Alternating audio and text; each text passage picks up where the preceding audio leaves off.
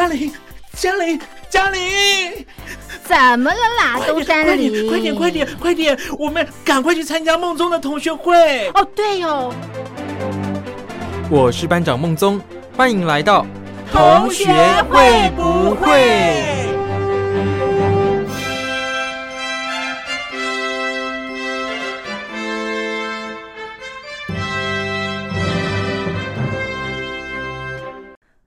各位小伙伴，我是苏燕。那这个礼拜啊，发生在台湾的大事有什么呢？台湾自己研发的新冠肺炎疫苗，就是高端疫苗，已经开打了。这几天呢，也陆续都有民众开始接种了。那目前我看新闻报道啊，他是说这些接种的民众呢，目前没有发生什么太大的不适，只有一两个，就是说。在打的时候有一点晕晕的，但是后来经过观察之后呢，没有什么问题。后续也还没有再传出说他有什么样不舒服的症状啊。只是呢，我觉得蛮有趣的哦，有蛮多施打者他都说他去打了这个高端疫苗之后呢，回家就一直感觉很饿。没错，就是感觉肚子很饿。我觉得有点有趣啦，就是呢，这个肚子饿到底是不是疫苗带来的副作用呢？我自己觉得应该不是，我觉得比较有可能是，就是你要去打疫苗前，可能感觉紧张，然后你就不太敢吃东西啊，或者是你这个紧张腺上腺素激发之后，导致你会感觉能量被消耗完了，然后。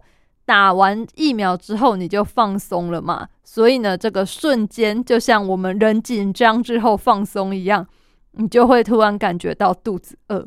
我觉得这个几率比较高，所以呢，目前我看到有很多人分享说会感觉肚子饿，其实应该打其他疫苗的人也有这感觉吧。那目前呢，我身边的亲人也有人是登记打高端疫苗了。他是在星期一的时候去施打的。那我们问他说，他打完有没有感觉哪里不舒服或什么的？他说其实没有太大的感觉，而且呢，他说比一般打针或抽血还更不痛哦。啊，我觉得很奇怪，我想说，嗯，那是个人的因素吗？结果也是后来看新闻报道之后才知道，原来啊，这个高端疫苗它是单瓶装的。然后它所使用的针头啊是比较小、比较细的针头，所以呢，医护人员帮你施打的时候，你会感觉好像很快结束，或者是有些人说没什么痛感，其实就是因为它所使用的针头比较小的关系啦。当然，如果大家要把它想成说是因为自己的耐痛度比较高，我觉得也没有什么不可以的。目前台湾这样子加上高端疫苗之后，希望可以慢慢的把疫苗的施打率提高起来啦。虽然，嗯，我到现在还是没有办法去登记打疫苗，我已经登记意愿了。不过呢，按照目前的这个排序来看，可能，嗯，还是没有那么快就可以轮到我。我也是。只能安慰自己，我就是属于比较健康、比较年轻的族群吧，应该是这样子说吧。因为呢，目前我身边的这些年纪、年龄跟我差不多的人，其实有打到疫苗的也不多。那如果已经有打疫苗的呢，通常是因为他们的职业，像是老师啊，或者是补教业的，他们呢就是因为这个身份比较特殊嘛。加上呢，九月一号其实就要开学了，所以呢，在施打疫苗的顺序上面，他们就在比较前面。那我觉得当然很 OK 啊，就是让这些有需要的，而且可能会比较容易接触到不一样的人，或者是怕他们会感染给小朋友这样吧。所以呢，他们先施打，我觉得也是挺合理的啦。那再来呢，就是一些在医护界的朋友。医护界的朋友算是最早最早就开始施打的人了，甚至呢，有些人呢都已经施打完第二剂了哦。哇，我觉得这个医护人员其实说实在的很辛苦，毕竟呢，他们每天面对的这些人，你通常是身体有病痛，你才会去医院嘛。不然，像我们除了健康检查之外，你平常真的不会没事就去医院吧？所以呢，他们所接触到的这些病患啊，通常就是身体比较不好嘛。那你也不能够得知他背后有什么接触史啊，跟什么样的人接触过啊，或者是他的去过哪里啊，这一些的比较难掌控啦。虽然说现在都会有这些疫调啊，或是那个叫什么足迹调查吧。可是呢，你还是很难。毕竟，我觉得人的记忆有时候真的是很不准确。就像我现在可能问你说，你昨天晚餐吃什么？你或许想得起来。那我问你前天呢？大前天呢？你可能就想不起来了吧？所以，如果你不是说每天都有记录自己去了哪里、跟哪些人见面的话，或许有一天你收到那个简讯啊。说你有跟这些确诊者亲密接触，或者是在同一个地方待很久，你可能自己一时之间也会想不起来。说，诶，我有去过那个地方吗？或者是我有跟谁见过面吗？我相信应该是会有一点难度啦。除非你是每天都会很详细的写下来的人，或者是像现在台湾因为推出这个十连制嘛，你去哪里可能都是要传简讯。然后扫描发简讯之后，他就会帮你记录。有些人呢，可能会看着这个简讯，他来回想说：“诶，我去了哪里呀？那我可能去这个地方的时候是跟谁去的？”不过呢，我觉得这个也有一点小缺点。大陆的朋友，我不晓得大陆那边有没有这样的制度，但是台湾这边呢，就是我们的这个简讯十连制的部分。出来的场所呢，其实它不是直接写说哦，是比方说肯德基，然后圈圈店，不是这种哦，它是一连串的数字，可能零零零零一二三四五六七八这样子一连串的数字，所以呃，除非你常常去那家店，否则呢，很难从这个数字上面可以看出来这里到底是什么地方。因为我有时候也会突然想说，嗯，这里是哪里啊？有时候我自己看那简讯的时候，也是需要回想一下的。所以话再说回来啊，我们人的记忆这么容易出现问题呀，想当然尔，这些病人们他们自己去过哪里，可能也是印象会比较薄弱。那当然呢，医护人员的安全考量，我觉得就变得相当的重要。毕竟，如果他们倒下了，那么医疗体系如果崩溃了，后续如果又有人发病啊，什么什么一连串的，那我们这个医疗体系崩溃，将会导致这个疾病整个又大流行，或者是会有更多更多我们想象不到的后患啊。所以呢，我觉得让医护人员先打第二剂也是无可厚非的事情。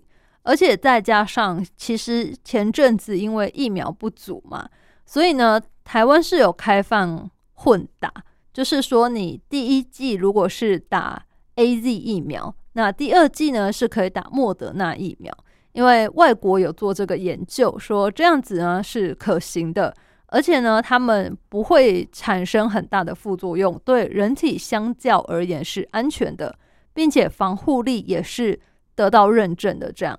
所以就有开放这个混打，不过好像实际上有真的混打到的人没那么多啦，因为现在台湾的莫德纳疫苗技术还是比较偏少的。这样，反正呢，不管怎么样啦，我还是觉得呢，大家的个人防护先做好比较重要。再一个，你不知道什么时候才能打到疫苗，也不晓得身旁的人打过疫苗了没，在这种。很多事情都不确定的状况之下呢，我们能做的就是把个人的防护力做好。最重要的是什么呢？大家都知道的，要勤洗手、戴口罩。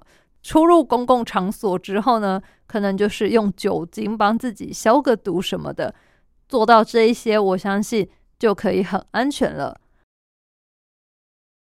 再来呢，说完台湾最近发生的事啊，想跟大家聊聊我最近看到的大陆新闻。其实好像也不算是很新的新闻啦，不过就是这个法案确定有通过，就是呃，中共当局推出的三孩政策，它现在算是嗯正式的通过了这个法令吧。不过我还是觉得这个三孩政策好像会让女生的压力变很大，不晓得大家有没有这样的感觉？可能啊，中国毕竟还是一个比较重男轻女，有一点这个观念比较重吧，所以大多数生育的压力，还有养小孩这个压力，其实还是都在女生身上。我也不晓得为什么，因为明明生小孩，难道不是两个人的事情吗？难道只有我一个女生，我生得出小孩吗？我也是感到挺好奇，因为有很多。像是电视剧上也会演，或是大家看新闻也会看到，有很多呢这种生不出小孩的，通常公婆都会先怪媳妇，不会先怪自己的儿子，然后总是希望媳妇去做检查，或者是去做一些不孕症的这种筛检什么的，然后还有一些就是像。一直生女孩没有生男孩，也会怪罪在媳妇身上，我就觉得很奇怪。都什么年代了，难道不知道生男孩生女孩这个基因是决定在男生身上吗？女生提供卵子，男生提供精子，可是决定性别的这个 X Y 基因呢，是由男生所提供的呀。所以一直生女儿，到底是要怪谁呢？可不可以？稍微明利一点啊，那我最近读到这个三孩政策啊，我觉得虽然中国官方是说会帮大家减轻一些负担嘛，就是它会有一些相关的配套措施，像是社会补助费会减少吗？还是删除这样？可是我觉得最主要，大家现在不生小孩嘛，生育率下低，最主要的因素应该不是因为这个吧？主要呢，还是因为年轻人觉得自己养不起小孩，也不要说中国这样啦，我觉得台湾也是啊。其实现在有越来越多的夫妻是对于要不要小孩这件事是会很犹豫的。那为什么会犹豫呢？其实我觉得大多数原因都还是因为钱的问题。你没有钱来养这个小孩，或是让他接受良好的教育的话。真的就是生他下来让他受苦，这样大家心里都不好受。于是有些人会选择不要生小孩。那另外一方面呢，当然就是教育的问题。你会很担心说，你没有办法对这个生命负责，你不能让他拥有呃比较良好的生活，然后把他养成一个好好的人。如果他长大之后歪掉，当然不是每个人都这么容易歪掉嘛。可是。我们总是会担心，那还有另外一派人是觉得说，现在这个地球环境一直在恶化，比方说空气污染也好啦，或者是气候的剧烈变化啦什么的，现在一整个就是地球其实环境啊是越来越不好了，越来越差，所以有些人会觉得说，为什么我要把小孩带到这个？不好的世界上来，让他来承受这些以前的人所犯下的过错。因为很多人觉得气候变化这个剧烈啊，是因为人们的工业化，或是说滥垦滥伐，可能以前就是只想赚钱，不注重环保所带来的后果嘛。或者是很多地方人们过度开发，导致现在就是有一些土石流啊什么的这一些。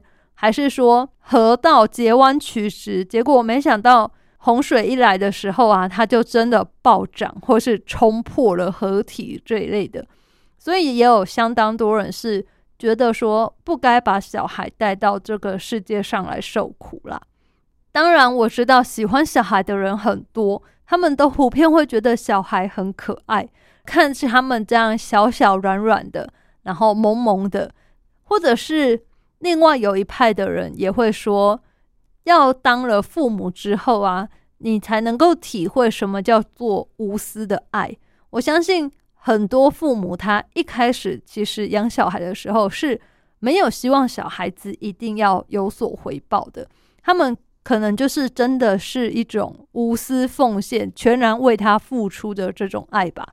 但我目前呢，因为也没有小孩嘛，我还是没有感受到。我自己呢，也是比较倾向不生小孩的这一派啦，因为我也觉得好像养小孩压力太大了点。我的薪水就是只有这么多。如果呢，你要养小孩，那是不是就要牺牲现在的生活品质呢？我可能下班后就不能去上馆子，我可能就是只能吃个小便当，或者是要吃便利商店的。再或者，我可能就是要自己煮饭，我才能够节省这个钱。那随着小孩可能越来越大，包尿布、喝奶粉这些可能短暂撑一下就过了。可是，当他开始渐渐长大之后，要做什么呢？要上学，要给他教育。我呢，可能是下班就要马上赶回家帮他做饭，看他有没有写功课，问他在学校有没有什么问题。那如果等到他又更大了之后，他的问题我没有办法帮他解决的时候，是不是可能就要送他去补习班？那这样势必又是一笔很大的花费。我光想就觉得，嗯。实在是太可怕了！这个有小孩的生活恐怕不是我能想象的，而且这些都还是建立在他是一个健健康康的身体，然后呢，人格发展也是没问题的状况下。如果他身体不好，还要带他看医生；那如果他长得就是有点歪掉了，我还要辅导他，或者是他叛逆期，他不听我的话。我光是这样想就觉得真的太可怕了。当然，每个人呢都会有自己的选择啦。不过现在呢，既然官方他推出了这个三孩政策嘛，我相信有很多人呢就会开始针对这个议题来研究三孩政策。我觉得最主要其实还是会给这些在育龄就是适龄的这些妇女们啊，其实会有很多的压力耶。包含一些像是就业歧视啊，因为，嗯，虽然说现在都说男女平等嘛，你在就业求职这些企业征才的时候，其实不能够用性别来当做一个筛选的条件。但是呢，我相信很多公司它还是会有这个问题。就像女生去面试，一定很容易被问到说：“请问你结婚了吗？你有男朋友吗？”如果你说呃结婚什么，他就会说：那你有小孩吗？你的小孩多大了？或者是你有打算生小孩吗？为什么他们会问这些问题呢？其实就是在筛选你了。你不要跟我说没有啦，问问而已。那请问男生去面试会被问这些问题吗？我相信少之又少。可是呢，因为女生从怀孕开始，其实就是真的会有很多。不舒服、不方便，然后前面怀胎十月嘛，再加上你后面可能坐月子啦、哺乳啊什么的，这些前前后后加起来，可能就是一到两年，甚至有些人育婴留停请个一年半、两年，那加起来总共就是两到三年的时间了。公司会觉得我雇你这个人来，结果你有。大概一年多的时间，你都没有办法好好正常的工作，然后我还要帮你付这些可能劳保健保啊，或是生育补贴这一些钱。站在公司的立场，他可能会觉得不太划算，因为请一样的人来，我同样都是聘一个员工，那为什么我不找个男生就好呢？我非得要找女生，而且是可能。你之后会请假什么什么的，这个对女性来说其实是挺有压力的一件事啦。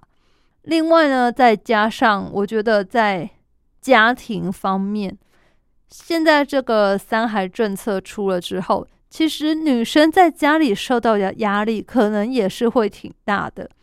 尤其是如果你平常在家里面就是属于地位比较低一点吧。可能就会有一些长辈或是你的丈夫就会催促你要多多生育，就是比方说，呃，已经生了两个女孩了，本来想说啊，那就别生了，结果现在呢，这个政策开放了，可以生第三个，就会要求你，不然再拼一个看看，看能不能够有个男孩吧。或者是一些社会舆论呢，真的是蛮可怕的一件事，尤其是三姑六婆吧，在背后这样指指点点的，其实女性的压力真的无形中都会很大，而且呢，再加上这种，嗯，应该怎么说？我觉得现在这个政策开放啊，就会导致女生承担非意愿生育。就是不是你自己真的想要，而是别人想要来逼迫你，或是一直游说你，导致你最后又去生育了这个状况的出现哦。也因为这样啊，其实我觉得，如果是要提高生育的意愿的话，还是要来塑造社会当中性别平等啦，以及婚育友好。因为呢，很多时候大家都会觉得生孩子是。女人一个人的事情，可是真的这件事情不是只有女人一个人的事，好吗？不应该因为这个政策放松了，现在大家就一直强迫女性要多生。国家政策都已经这样了，你应该要听从国家的政策呀。但是国家政策跟现实状况有可能不能相符嘛？这个时候呢，该怎么抉择？我觉得就是很困难的事情了。也因此啊，希望后续我还能再看到相关的消息新闻，就是说他会怎么来完善这一个生育啊、休假啊，或是就业的这些比较支持性的政策吧，来让女生呢，她可以比较有保障，或者是男女双方的工作啊、家庭地位啊这些东西都可以比较平等一点。才会能够不违背女性的意愿哦，保护女性合法的权益，这样子可能女生们生育的压力就比较不会那么大了吧？我是这样想的，不知道各位听众朋友觉得怎么样呢？还是说会不会其实收听我们这个同学会不会的小伙伴们都年纪还很小，所以对这件事没什么感觉呢？那可能等你们稍微长大点。出了社会，开始被父母催生的时候，你们就会有这个感受了。那另外啊，大陆最近还有一个新闻，我看了也是挺压抑的，就是关于这个双减政策。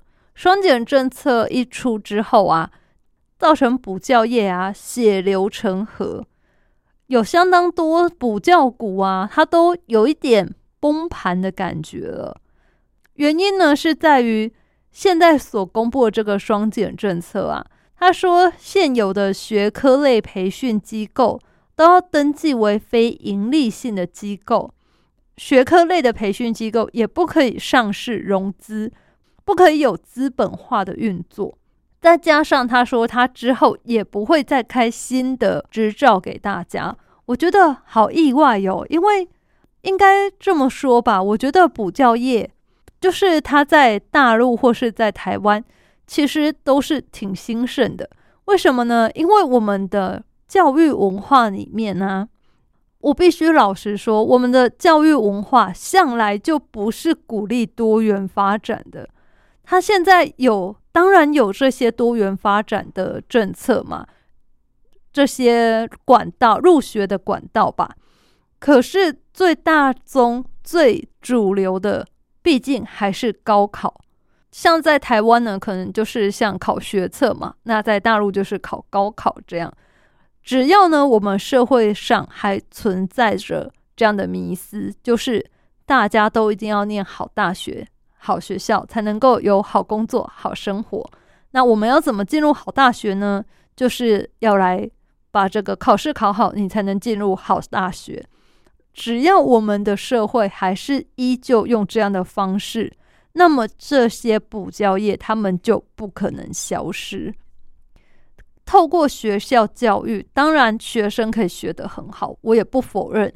可是有一些可能资质比较没那么高的学生，他需要额外的辅导，或者是。资质很高的学生，他不满足于现在学校教的程度，他想要再挑战自我，他要往更高的领域爬。我觉得这个时候呢，其实补教业就发挥了它的功用，或者是有一些补教业，其实我觉得他培训培训，其实有时候重点呢不是在训，而是在培，尤其是一些比较中低年级的学生，他们是比较没有耐心来做功课的。那你说他的资质好不好？或许还看不出来，因为有些人在小时候还没有开窍嘛，或者是心还没有定下来，所以这个部分很难说。那补教业这时候就可以发挥陪伴的功用，尤其是有时候家长真的上班太忙，他没有办法在小朋友一下课就去接他，或者是在家里面陪伴他写功课，我觉得可能。对有些家长来说是有一些困难的，那这时候补教业就发挥了它的功能，让小朋友呢有人可以陪着他来写功课，盯着他，或者是可以帮他修改，看他写的对不对，也让他们养成说白天在学校上课，那回家之后，下课之后呢，你复习这个功课，写功课，然后有问题可以随时再问人。让你的印象更加深刻的这个功能，所以我觉得补教业其实真的有它存在的必要性。现在这样子一昧的禁止不是件好事，因为你要禁止任何事情都应该是要循序渐进，而不是突然直接的一声令下，哦，全部东西都停止了，不可能嘛？就像嗯，抽烟的人。又要提抽烟的人来当例子了，没错，就像这些抽烟的人，你要叫他们突然之间就完完全全把烟戒掉，一根也不抽，其实是有点困难的。他们一定是会慢慢的减少抽的量，或者是需要借助一些额外的这些辅助性的东西，像是贴片啊，或是什么胶定这种。他们都是需要这些东西才能辅助他们戒掉嘛？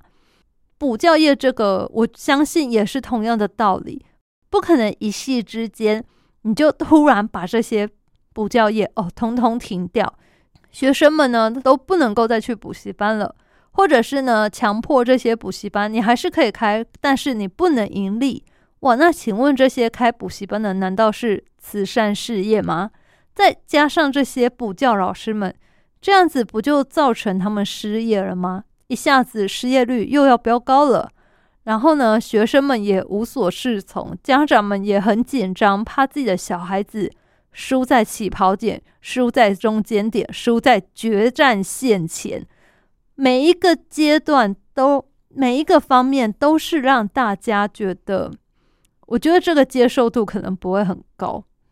那最后也有可能导致这些补教业转为地下化经营。什么是地下化经营？就是他可能是挂羊头卖狗肉。我可能表面上打着说我要就是不收费啊，或者是做一些什么研习营之类的，推广爱国思想教育好了。可是实际上你来了之后呢，我就是给你补习数学、补习英文。用这些方式来包装，那如果这样子大家转为地下化之后，岂不是更加的防不胜防吗？所以呢，双减政策这个也是目前暂时让我看不是很懂的一个政策啦。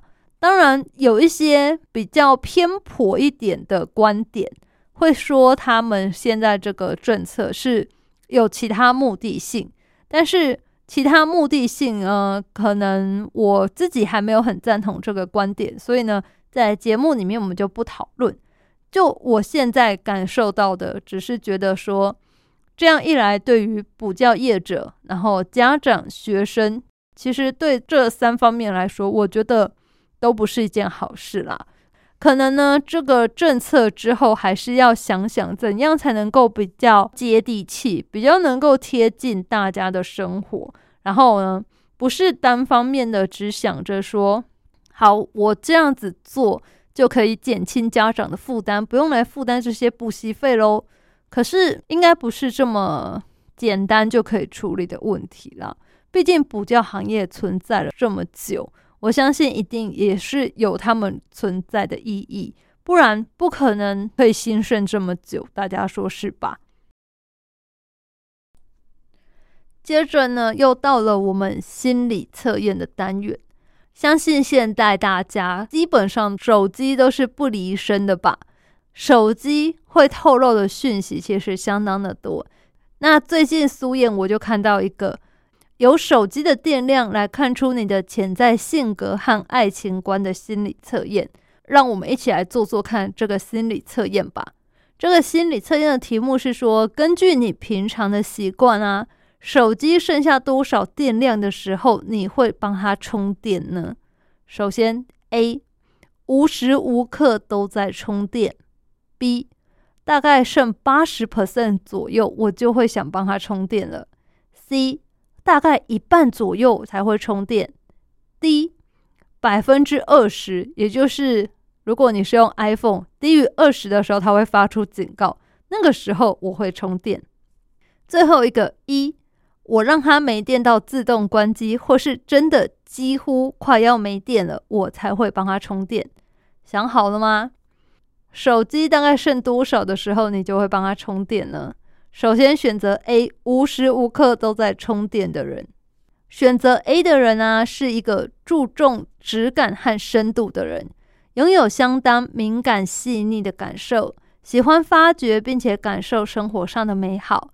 也喜欢和身边的人一起感到开心幸福，比较是乐于分享和付出的人，所以对身边的人来说，你是一个值得信任的人，也是一个值得深交的朋友。那你的爱情观呢？是会觉得说，一个人的品性是最重要的，认真有责任感的人对你来说就是最佳选择。所以在家里啊，会是一个可靠的人。在公司里呢，受到上司和下属的信赖，不仅对家庭和工作都能有责任感，更是一个愿意为爱付出的人。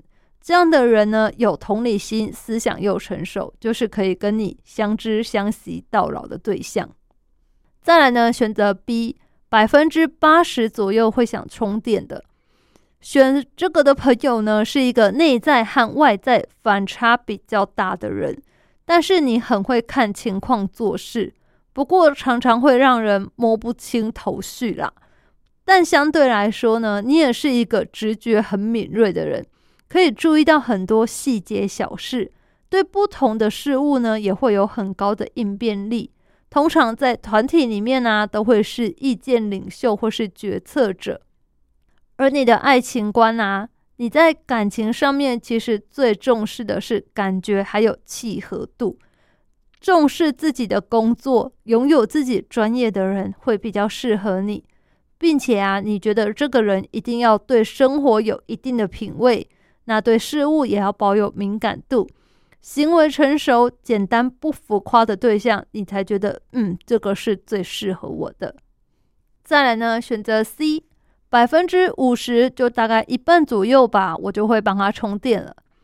选择这个的朋友呢，是思想丰富、拥有多面性的人。你蛮能够隐藏自己的，只在适当的时机才会展露自己的本能。对别人来说啊，你既神秘又有吸引力，同时也是一个随和又重义气的人，相当的直率。为了所爱的人啊。你呢，受苦受难都在所不惜哦。那在感情方面呢，其实你是很容易一头就栽进去的人，所以能够尊重你的兴趣、工作，无条件支持你的呢，就是最适合你的对象了。虽然我们都会想要，就是跟别人一直甜蜜的窝在一起嘛，不过呢，同时你也是需要个人空间的啦。所以呢，有这种成熟想法的人，其实对你来说就是刚好互补，可以陪你相伴到老的人选哦。再来呢，选择 D，大概剩百分之二十左右，我会想充电吧。你呢是一个情感洞察力都很敏锐的人，而且擅长意会，别人都会觉得你好像可以看透他的想法，所以他们有困扰的时候就会找你诉苦或是讨论。这样的你啊，是很善解人意、暖心体贴的。你不管在什么场合都可以展现自我，是一个很好的聆听者，也是一个情感的开导者。不过呢，在感情上面啊，你反而会有一点笨拙，比较像一个爱情傻瓜。你会常常喜欢逞强，并且啊，会在喜欢的人面前装作毫不在乎的样子。所以，这样的你其实比较适合一个比你强悍但是可靠的对象。最好啊，是性子直爽开朗，但是处事成熟又懂事的人比较适合你。因为这样子，你们两个相辅相成，会非常的相配哟。最后呢，选择一就是快要没电了，或是它会自动关机的时候，我才会充电。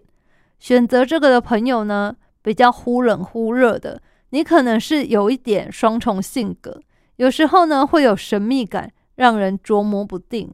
不过只要遇到你感兴趣的事情啊。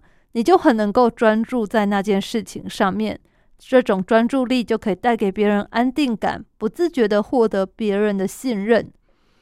而在恋爱当中啊，你最重视的其实是对方的感受，很容易就被对于某事充满热情的人所吸引了，因为这样的人跟你一样，你们对于喜欢的事物都可以有很高的专注力，所以呢。如果拥有跟你共同兴趣或爱好的人，就是最适合你的对象了。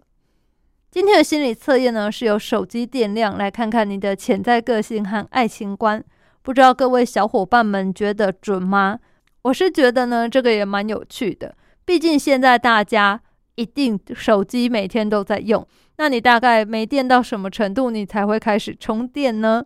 也欢迎各位小伙伴来信跟苏燕分享哦。写信给我，可以写到台北北门邮政一千七百号信箱。电子邮件请寄到 lily 三二九 at ms 四五点 hinet 点 net，l i l i 三二九 at ms 四五点 h i n e t 点 n e t。